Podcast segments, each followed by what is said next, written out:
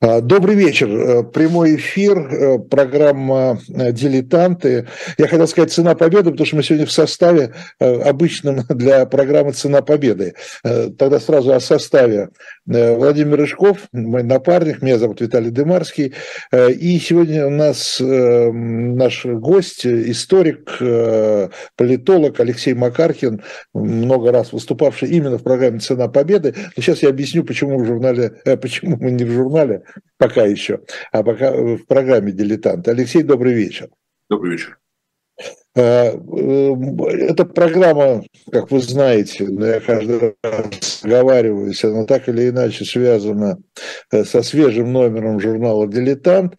И вот э, майский номер, майский номер, который вышел 22 апреля, Э, он содержит там, как обычно, много тем. Главная тема э, Николай I и его жандармы. Э, но помимо главной темы, которая занимает примерно треть номера, разнообразные рубрики, постоянные читатели это хорошо знают, непостоянные или еще не читатели, приглашаю вас познакомиться и полюбить журнал.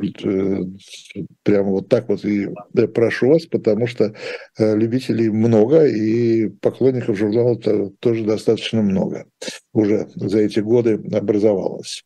Вот. Э, и в майском номере э, мы обычно всегда пытаемся хотя бы один материал э, все-таки как-то связать с 9 мая, да, с Днем, с Днем Победы. И вот в этом номере помещено в рубрике «Кадр», там такая фотография большая, люди сидят за столом, мы там, те люди, которые интересны, у нас, извините, пронумерованы и написано, кто это сидит за столом, а за столом сидят э, представители союзнических войск э, во главе, э, нет, там Эйзенхауэра не было, значит, американцы, англичане, советский полковник Суслопаров и два немецких высших офицера. И все там это еще, называется... Там, там еще был твой любимый француз. Да, еще, Один... да, французов пустили. Француз, француз. Французов тоже запустили, да. Ну, еще бы французов не запустили, потому что это происходило в городе Реймсе. Да, все это происходило в городе Реймсе 7 мая 1945 года, и все это называется, по-разному называется, первая капитуляция Германии. Э, об этом много написано, много сказано, но там есть много интересных разного рода деталей, на которых, я надеюсь, мы сегодня остановимся. Э, и я думаю, что э, с учетом названия нашего журнала, может быть, многие, многие еще и не знают об этом, об этом факте. Итак, 7 мая 45 Да, кстати, я еще хочу оговориться. Я относительно недавно, несколько месяцев назад был во Франции, был в Реймсе, Э, там э, вот в здании, где проходило вот это подписание этой капитуляции, э, там сейчас музей. Там музей капитуляции, там воспроизведены там и фигуры, значит, участников. Там, кстати говоря, бюст Жукова установлен, которого там не было, но Э, как символ э, как бы советской, советского участия и советской победы в, Велик... Э, в Второй мировой войне. Там стоит очень уважительно ко всем ко всем участникам коалиции антигитлеровской, ну и, и с, соответственно с, с неуважением к проигравшей Германии, проигравшему Третьему Рейху, я бы сказал, да, вот так.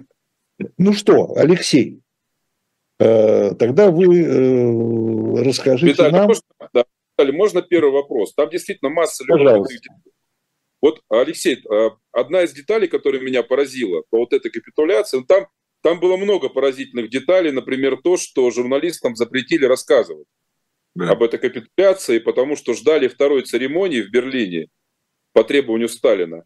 И было наложено эмбарго чтобы, так сказать, не портить. И один журналист американский слил, что называется, его потом уволили.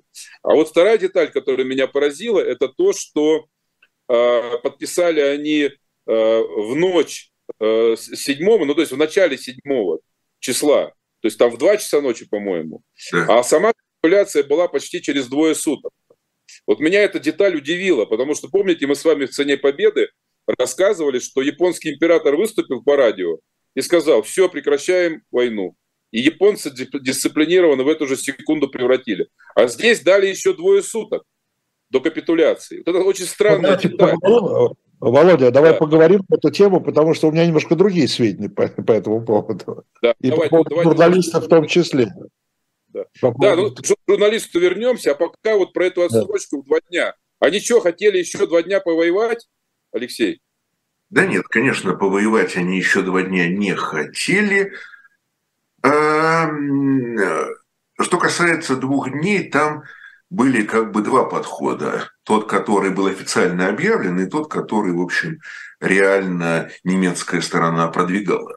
Официально было заявлено, что нужно время для того, чтобы сообщить всем воинским частям. Даже вот когда вот возьмем ту же самую историю с японским императором, японский император выступил, но официальная капитуляция была подписана только а, через э, несколько недель после этого, 2 сентября. А, вот, и э, после выступления японского императора все равно какие-то боевые действия продолжались, потому что э, не всем японским военным удалось своевременно узнать об этом выступлении а не у всех были радиоприемники, ну и даже у кого, э, так сказать, допустим, в комштабе было, было, были, конечно же, радиоприемники, то э, донести это сообщение до каждой роты, до каждого батальона было сразу же невозможно, требовалось время. И вот, соответственно, если возьмем такую же аналогию, то немецкая сторона э, выдвинула тот же самый аргумент, что здесь, вот именно здесь и а сейчас прекратить все невозможно, потому что надо сообщить. Потому что надо сообщить, соответственно, а, в армейские штабы. Армейские штабы уже дальше распространят. Значит, ну на что было, спро- было э, спрошено у немцев, сколько времени на это требуется. А, вот. И в конце концов договорились, что хватит двух суток. Немцы, конечно, хотели, а, чтобы это время они было побольше – но э, э, в данном случае э, решение было за американской стороной, это был американский штаб, там присутствовал Эйзенхауэр. Эйзенхауэр сам лично в переговорах не участвовал, потому что приехал, приехали со стороны приехал со стороны Германии в главе делегации генерала Йодли, который был начальником штаба. У Кейтеля. И, соответственно, э, раз Кейтель, который фактически командовал, не приехал, то Эйзенхауэр э, поручил своему начальнику штаба, то есть э, равному по рангу генералу Уолтеру Бегалу Смиту и вести переговоры и подписывать вот этот документ о капитуляции со стороны союзников. И вот Уолтер Бэдл Смит сказал, что хватит двух э, суток. Вот. Ну и э, здесь у германской стороны уже возможности как-то сопротивляться не было. Значит, э, но было здесь двойное дно, о котором, опять-таки, все понимали, там не было никаких таких наивных, так сказать, персонажей. Двойное дно стояло в следующем что немецкие войска отступали. Задачей к тому времени немецкого командования было уже никоим образом не продолжение войны, это было невозможно. А задачей было э, перевести как можно большее количество вооруженных сил на территорию, контролируемую англичанами и американцами, увести от Красной Армии, спасти от Красной Армии, и поэтому им каждый час буквально был для этого, был для этого значим. Поэтому они э, настаивали на как можно более длительном сроке. Вот. Но в конце концов вот было принято решение, что двух суток хватит. Э, ну, они использовали эти двое суток для того, чтобы перебросить максимум вооруженных сил на Запад. Ну, что-то удалось, а что-то у них не получилось. Где-то удалось, а где-то не получилось, соответственно. Вот. А э, тогда такой у меня вопрос э, по поводу э, этого подписания. Значит, как я, ну, Эйзенхауэр действительно, он не принимал участие в переговорах, то в конечном итоге он ее для, ее для принял уже после подписания капитуляции. Я встречал такую трактовку, что немцы приехали с идеей подписания капитуляции только на Западе. Да, и потому что на Востоке они, они говорили, что они, э, и, э, ну, почему на Востоке они не хотят там, там много причин, много аргументов было, в том числе они говорили, что войска наши не хотят и боятся сдаваться советам. Да? Поэтому, собственно говоря, они перебрасывали потом туда их всех на Запад, чтобы они все э, капитулировали э, перед западными союзниками. Но но здесь э, очень достойно и честно повел себя Эйзенхауэр. Он сказал, что он не примет этих двух немцев, там, ну, самых высокопоставленных, Йодли, кто там второй был. Э, что он их... Был второй. Да-да-да. Э, что он их не примет, э, пока они не согласятся на участие советского представителя в подписании капитуляции. А, да, это было. Ну, э, на что ориентировалась немецкая сторона? Немецкая сторона ориентировалась на то, что были уже прецеденты. Прецедент э, э, капитуляции на Западном фронте. Все началось еще э, до самоубийства Адольфа Гитлера. Началось 29 апреля 1945 года, когда была подписана частная капитуляция немецких войск в Италии. А, по этому поводу долго велись переговоры, велись переговоры знаменитые, которые нам хорошо известны по фильму «17 мгновений весны», где э, действительно немецкая сторона э, э, я как конкретно Рейхсфюрер СС Гиммлер стремился формат этих переговоров и предмет этих переговоров, то есть серьезно расширить а, возможно, так сказать, на предмет капитуляции на всем Западном фронте. А, вот. Но э, у американской стороны э, не было на это никаких полномочий. Американское правительство не давало никакого мандата там, на какие-то переговоры по капитуляции только на Западном фронте э, и продолжение военных действий на Восточном фронте. А, и а, поэтому переговоры а, в конце концов э, вышли на тему о конкретной капитуляции конкретной группы армий, конкретно в Италии. Вот, не касающиеся уже политических вопросов, не касающиеся последующего устройства Германии, Европы, судьбы Гиммлера, э, судьбы каких-то других деятелей, а просто это в конце, уже в апреле, были переговоры только по Италии чтобы как можно раньше там закончить боевые действия. Но эти переговоры завершились вполне успешно, и, проходили они уже э, э, без ведома и Гитлера, и Гиммлера на этом этапе заключительном. Уже этим занимались конкретные командиры э, в Италии, и командиры вермахта, и командующие СС. Генерал Карл Вольф Э, известный нам э, тоже по этому же фильму. Ну вот, и они в конце концов, уже не обращая никакого внимания на свое начальство в Берлине, договорились о конкретной капитуляции. И капитуляция была подписана 29 апреля, то есть э, Гитлер еще был жив, а, и условия капитуляции вступали в силу 2 мая, соответственно, требовалось действительно время там.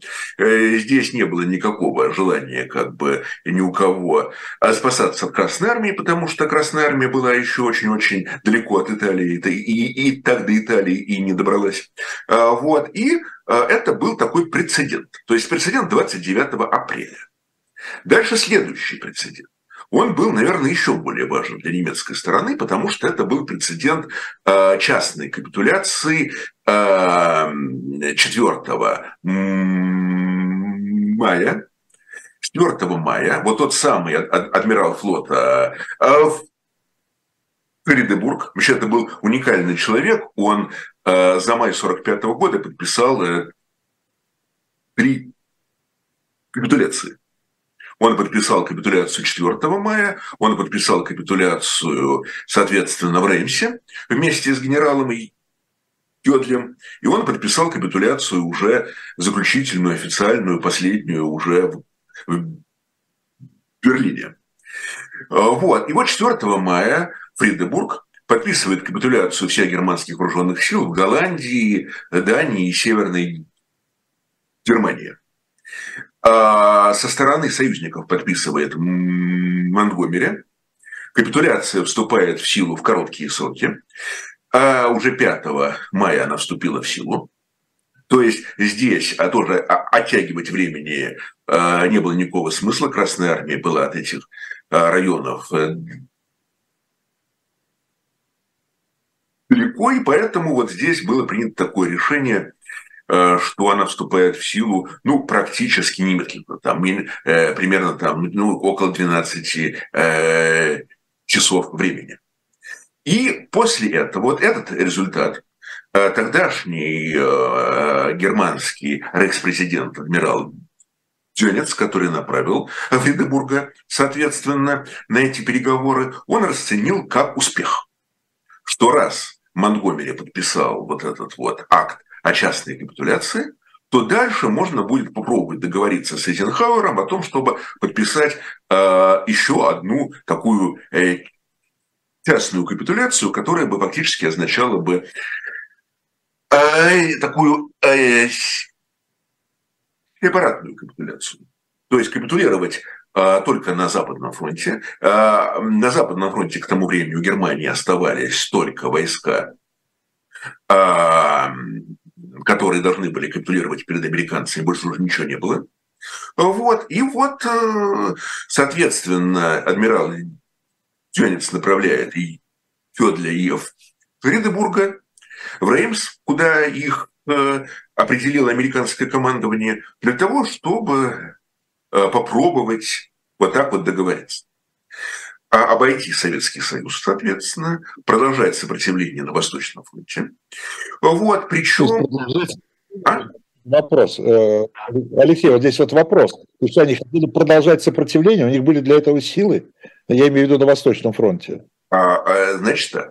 Была группа армий «Центр» во главе с фельдмаршалом э, Шорнером, и э, фельдмаршал говорил о том, что у него вполне боеспособная армия, он вполне готов сопротивляться.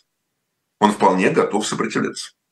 Вот, то есть э, остальные отступали, а он вот исходил из того, что э, к чему отступать. У него э, там, по крайней мере, официально по документам значилось несколько э, сотен э, тысяч человек. Ну, на самом деле, конечно, они уже были ослаблены, деморализованы и так далее, но он исходил из того, что ничего еще воюем и так далее.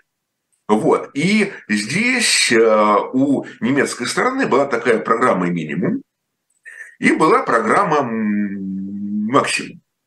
Программа минимум заключалась в том, чтобы э, установить как можно более длительный срок для переброски войск э, с востока на запад.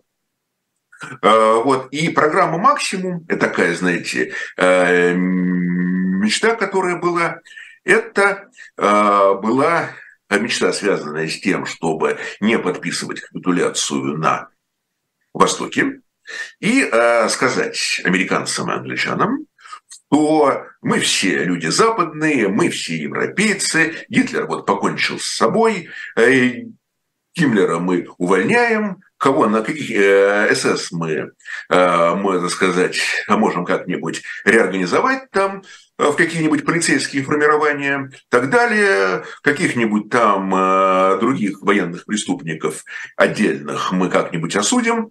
Вот, желательно сами, конечно. А давайте объединяться против большевиков. То есть они в это э, всерьез верили в то, что такой вариант, э, э, конечно, не стопроцентный, но такой вариант э, может быть. Такой вариант может быть. Они в это всерьез верили. Вот. Что раз американцы и англичане антикоммунисты, раз, как, так сказать, то вот представители вооруженных сил могут договориться. Представители вооруженных сил могут договориться. Это не СС, это не Гитлер, там так далее. Вот. Но все у них рухнуло. У них рухнуло как раз все именно вот в этом французском городе Рейпсе.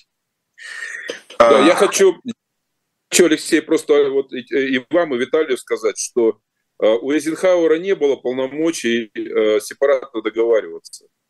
Начиная с 1943 года было четкое решение союзников безоговорочная капитуляция Германии перед союзниками.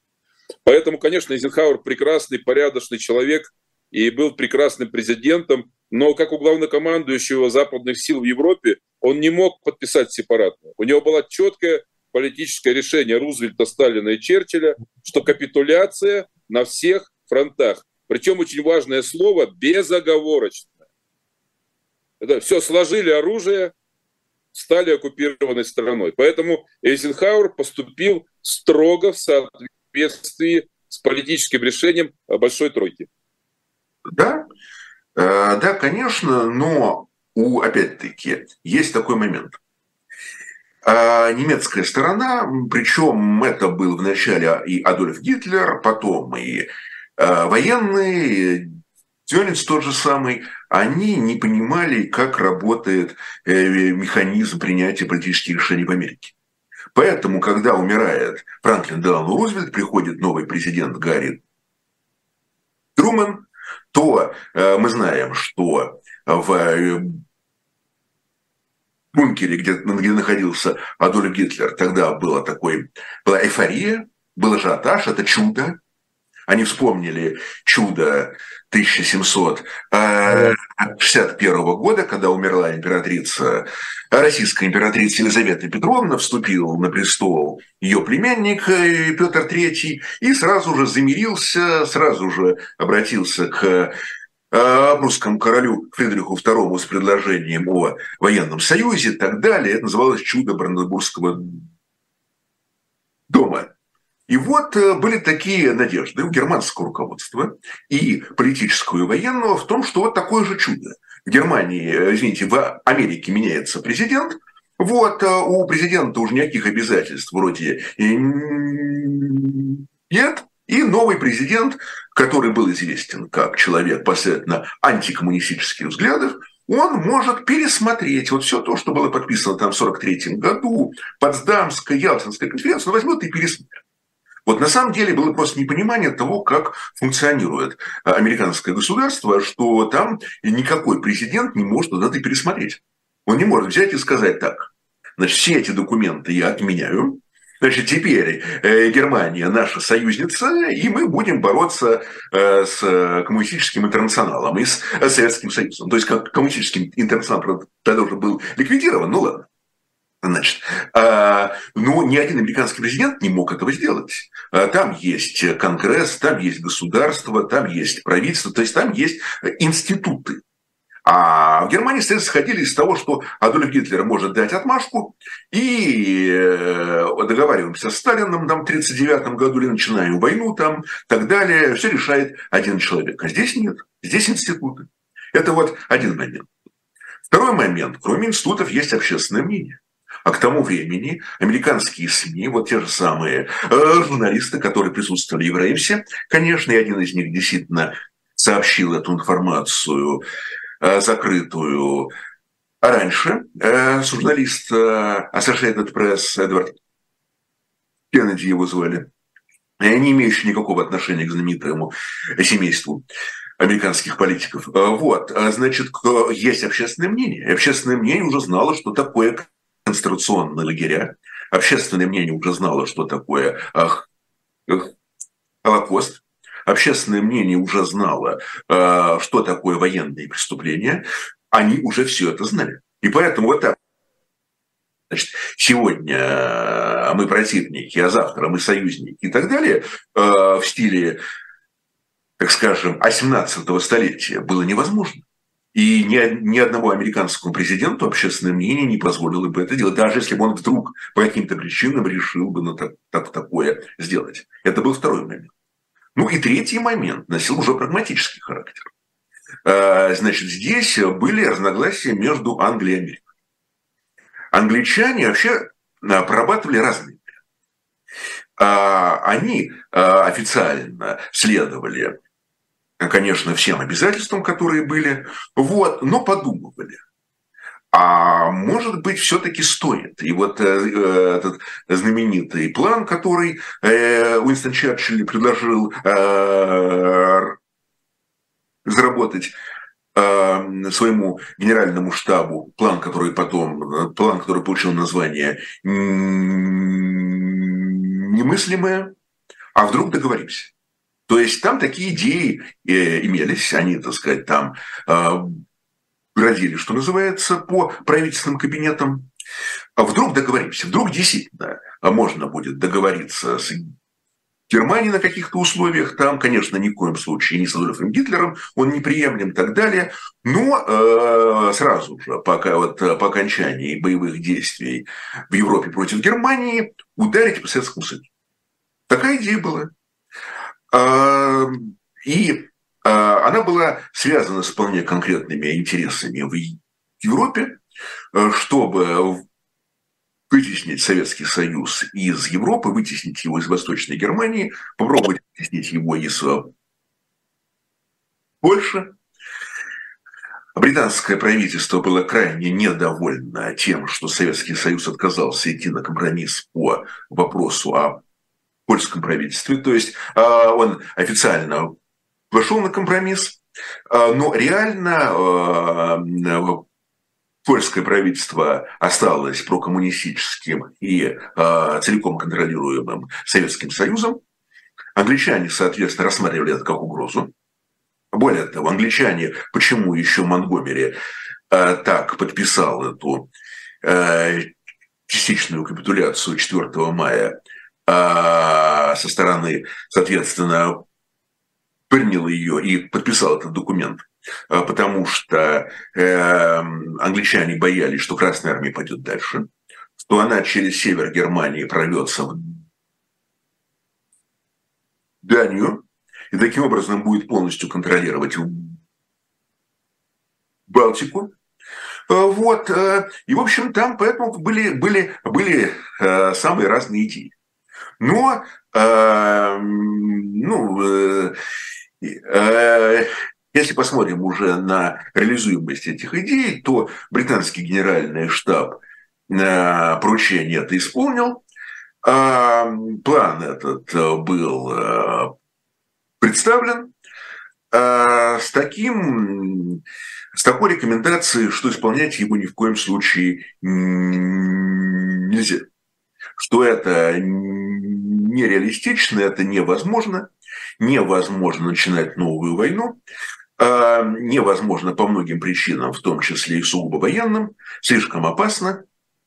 А, у Советского Союза огромная армия, огромное количество а, бронетехники, он может нанести, соответственно, контрудар, ну, плюс Британия, опять-таки, общественное мнение, тоже, опять-таки, фактор этот работал для британских политиках тоже было понимание того, что в Британии тогда СССР однозначно воспринимался подавляющим большинством населения как э, союзник, и ударять ему как-то э, по нему было тоже невозможно. И, в общем, все это дело, э, все это дело так и осталось на уровне планов. И были эти планы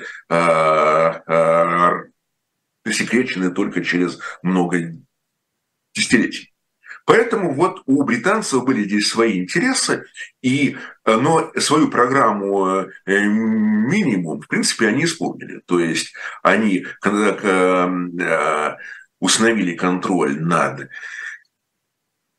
севером Германии, соответственно, Дания и Норвегия также оказали, остались в сфере влияния Запада. Вот. И Теперь посмотрим на Америку.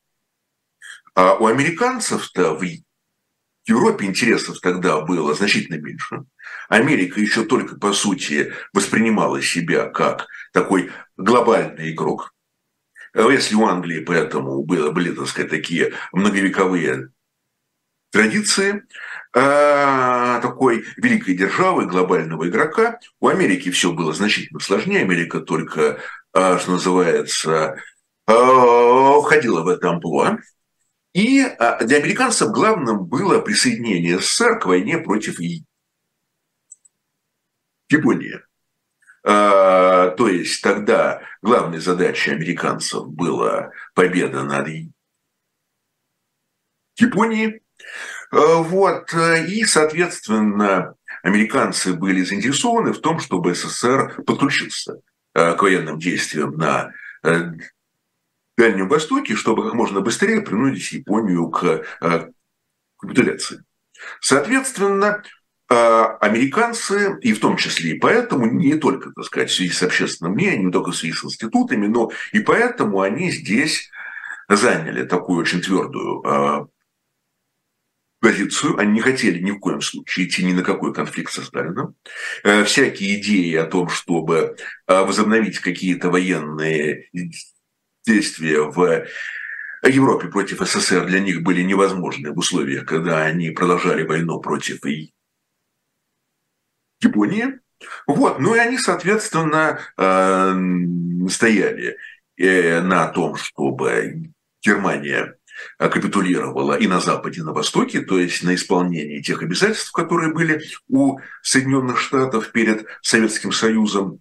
Ну и, соответственно, был приглашен э, советский генерал, который руководил военной миссией при союзниках генерал Флопаров, который присутствовал при вот этой капитуляции в Реймсе. Вот так вот.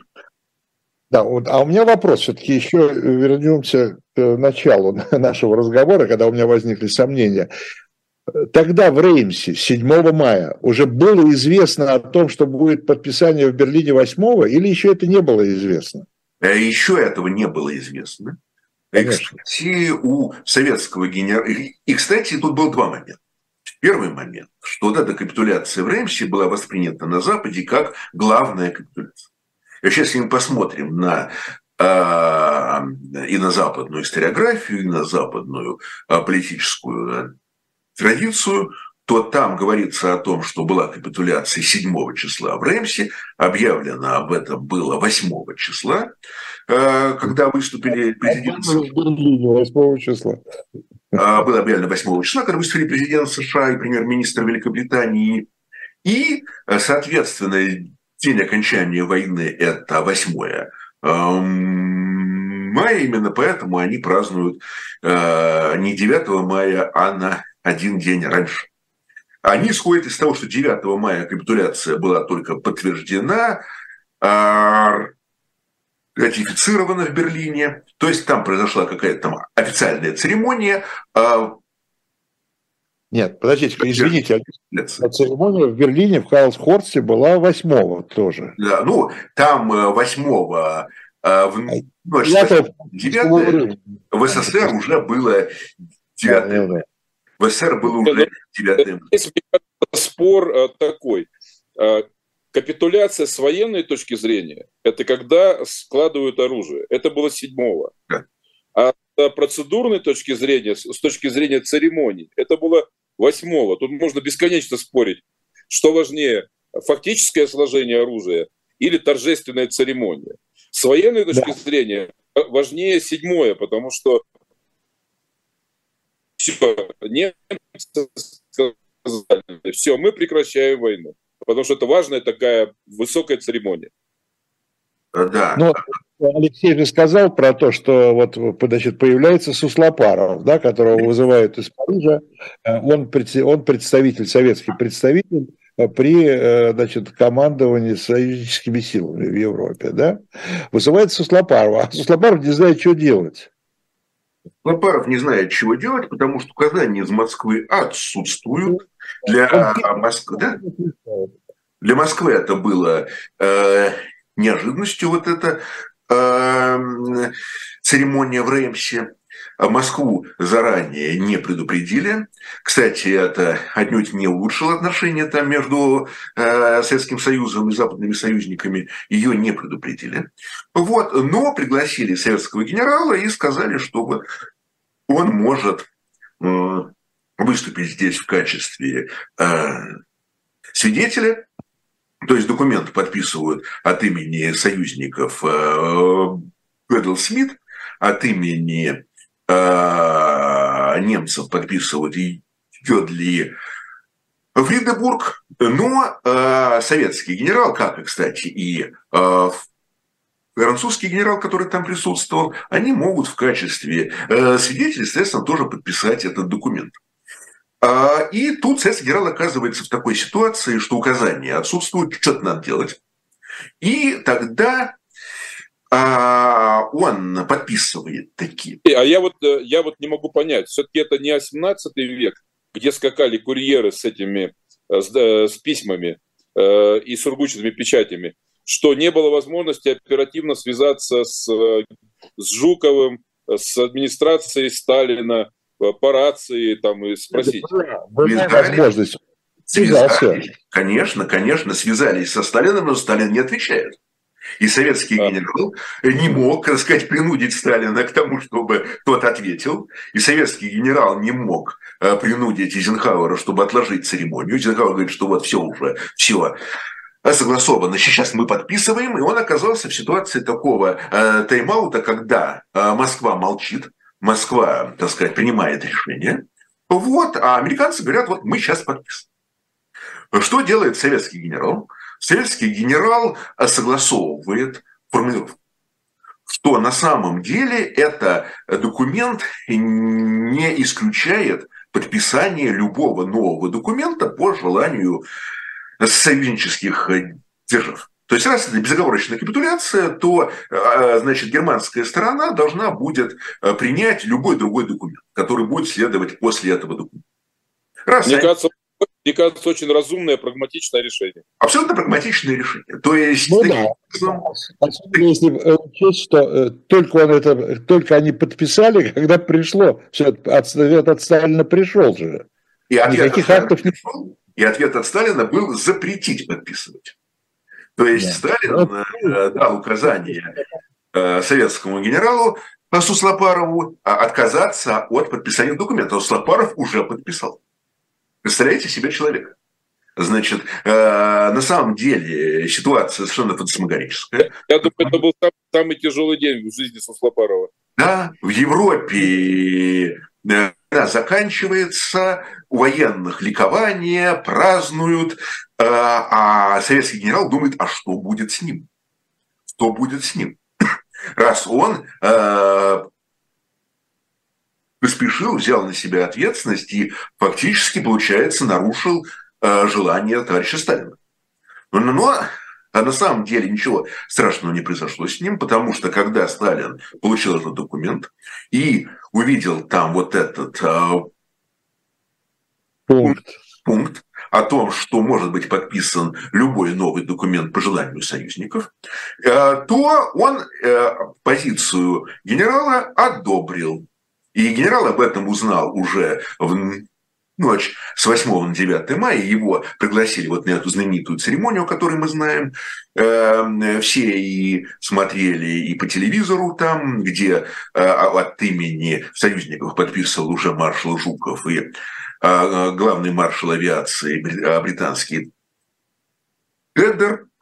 Вот, это было в Карловых Корсте, пригороде Берлина. И вот там советский генерал военный дипломат, военный разведчик, артиллерист и, и, и так далее и тому подобное генерал э,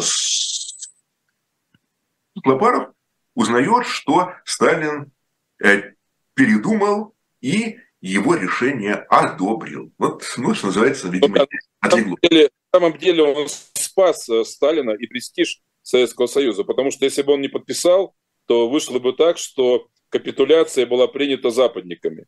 А он вот таким ловким ходом э, э, включил Советский Союз в число подписантов и оказался большим молодцом Суслопаров. Да, это было, была, была его инициатива. Кстати, это показывает, что даже в то время была э, возможная инициатива. То есть те люди, которые уже прошли через войну, вот, они были готовы в таких случаях принимать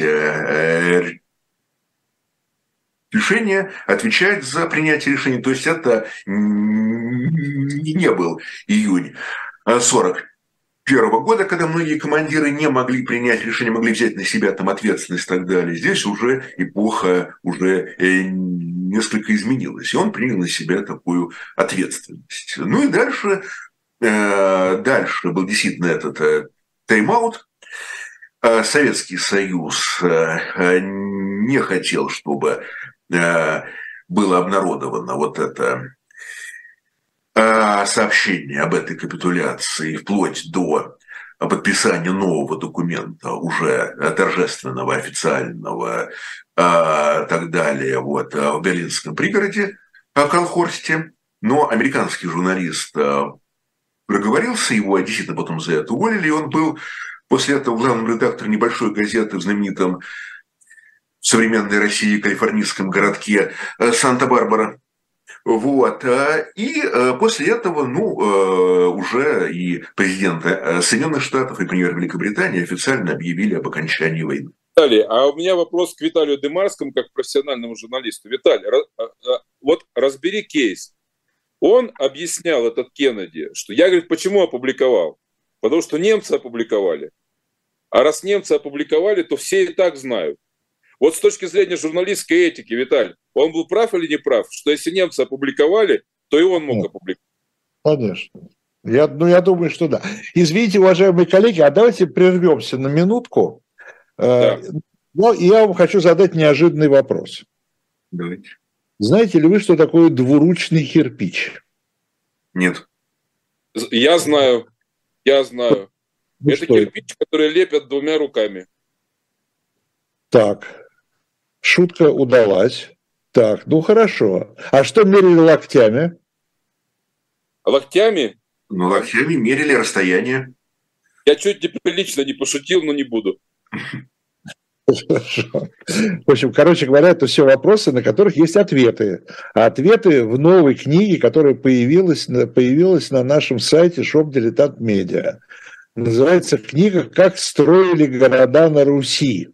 Ну, там, как полагается, печать от дилетанта. Э, и вот в этой книге, значит, там очень много, на мой взгляд, интересного. Э, как на Руси выбирали деревья для будущего дома, вот что мерили локтями, куда прибывали заморские гости, что такое двуручный кирпич.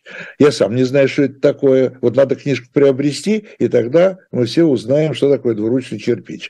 Чем занимались в навигатской школе, ну и так далее. Это книга Михаила Мильчика.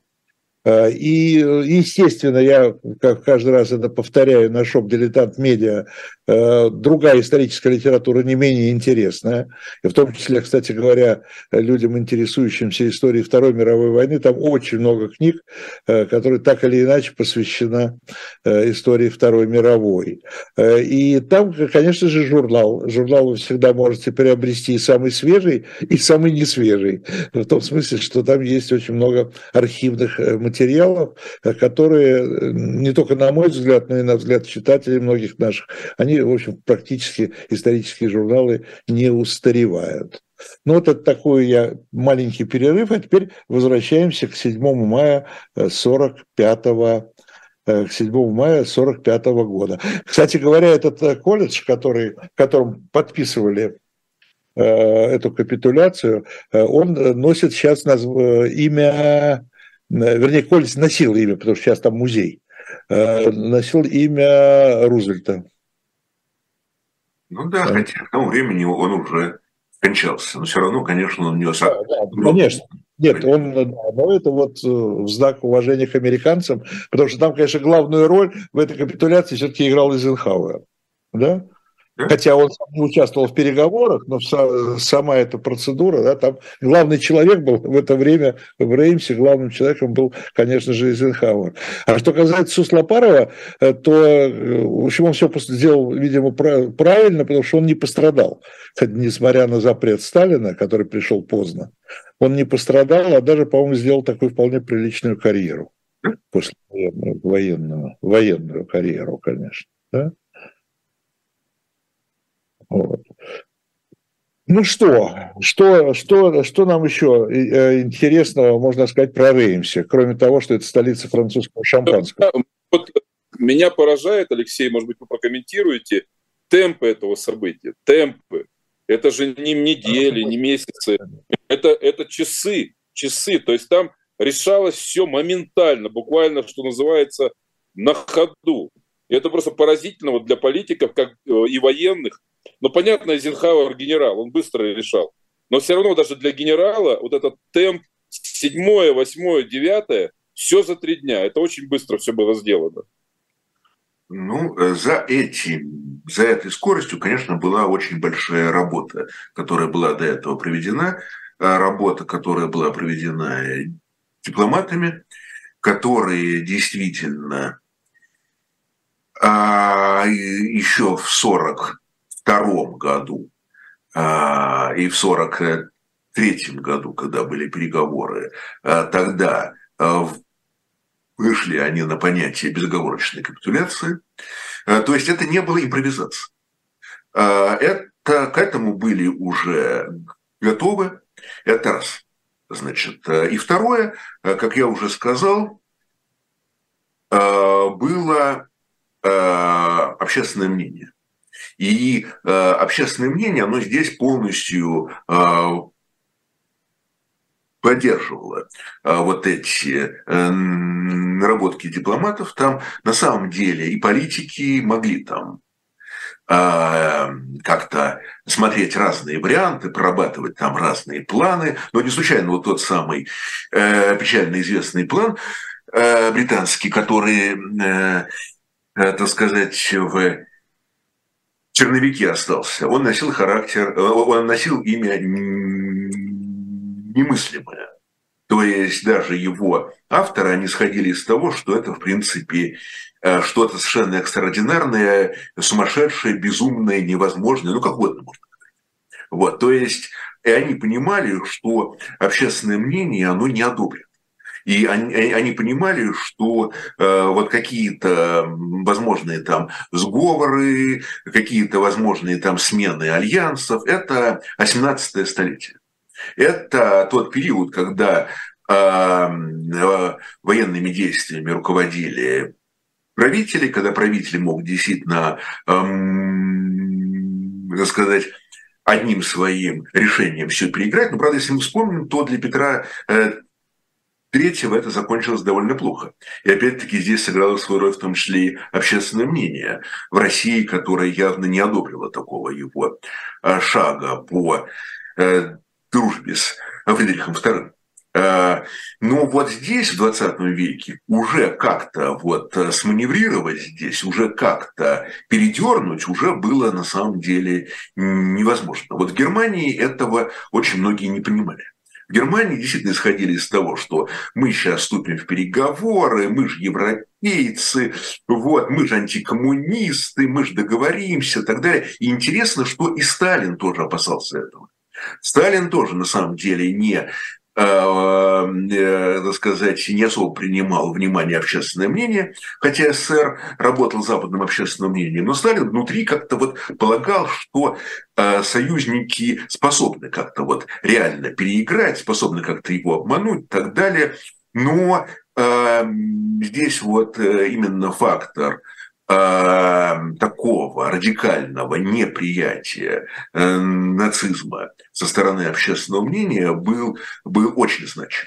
И поэтому, когда и поэтому здесь вот этот вот алгоритм, который был выработан дипломатами, безоговорочная капитуляция, союзники устанавливают на Германии контроль, э, чтобы не э, повторилась ситуация Первой мировой войны, когда э, Германия там официально подписала Версальский договор, на самом деле обманывала, э, нарушала его э, и так далее. Вот здесь надо установить контроль, здесь надо не допустить любого возрождения нацизма в любом виде, любого, так сказать, даже ребрендинга, что ли. Был консенсус по поводу того, что нельзя допустить, чтобы Германия представляла угрозу для Европы в дальнейшем какую-либо. И вот э, эти э, наработки дипломатов плюс общественное мнение и способствовали тому, что э, Германии был представлен вот такой алгоритм согласованный, а более того, если посмотрим даже на переговоры в Италии, по поводу которых Сталин очень беспокоился, то на подписание документа о капитуляции немецких войск в Италии также был приглашен советский представитель. А, то есть было показано, что союзники здесь э, не хотят как-то э, заключать каких-то сепаратных договоров на Западе, и что это конкретная э, частичная капитуляция, за которую будет следовать уже безоговорочная капитуляция. Вот. Эм, и, в общем, таким образом, какие-то планы политиков и в Германии, что, может быть, мы как-то договоримся, и в Англии, что, может быть, мы как-то переиграем, они здесь э, оказались абсолютно нереалистичными. Вот.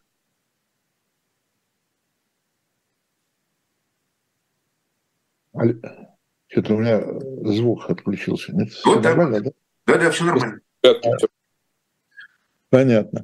Ну что, мы будем немножко завершать. Я еще раз э, нашу аудиторию, во-первых, приглашаю на shop «Дилетант Медиа», хотел сказать, кому на Руси жить хорошо, но там как на Руси строились дома, там как на Руси книжка новая, ну и много других, и журнал «Дилетант», конечно, не знаю, там в первую, не в первую очередь, но журнал «Дилетант» это такое постоянно там. А, во-вторых, я думаю, что мы всех все равно поздравляем с наступающим Днем Победы, да, это большой праздник, э, который всегда с нами, несмотря ни на что. А, и с интересом э, прослушали сообщение Алексея Махаркина о том, что... Доклад. Доклад. Доклад Макаркина о капитуляции. Сколько, сколько же капитуляций, сколько же капитуляций э, вынесли, значит, союзники от, от, от, от немцев. Там же очень много сложностей еще было. Там же, там, я думаю, что еще там проблема была, извините, что я опять возвращаюсь к этому, там же еще проблема была, я думаю, что в коммуникациях э, э у, у самих немцев. Ну хорошо, приняли капитуляцию, но это же надо, чтобы все узнали об этом в условиях э, не просто войны, а разгрома фактически армии, да? Э, вермахта. Ну, была такая проблема, но они ее, кстати, довольно быстро решили на самом деле. А были, конечно, отдельные подразделения, которые не были информированы. Вот. Э, но, в общем, э, проблема эта оказалась изрядно преувеличена по большому счету. И, конечно, главной задачей э, вот этого 48-часового практически э, перерыва было спасти как можно большее количество своих военных от как, как ну, да. Ну, знаете, я помню, там еще, еще многое зависело от местных условий, э, потому что я помню, как меня поразило, человек, который еще тогда, я еще ничего не знал про историю войны, когда я первый раз, очень давно это было, оказался в Праге на, на кладбище советских воинов, и там стояли даты 10 мая, 11 мая, 12. Я думаю, как же так? После 9 мая, оказывается, гибли люди. Да? Ну, были ранены. Ну, были ранены, и, да. ветеран, конечно. Да. Во многих местах, во многих местах бои, бои местного значения продолжались. Были, кроме после... того, были, да. А, кроме, того, были группы эсэсовцев, которые отказывались сдаваться. Это такой был феномен. Они прекрасно знали о капитуляции, но они а, на территории, контролируемой Красной Армией, они понимали, что их не ожидает ничего хорошего, и они еще какое-то время сопротивлялись. Поэтому действительно боевые действия велись еще и 10 мая, и 11 мая. К сожалению, вот было так.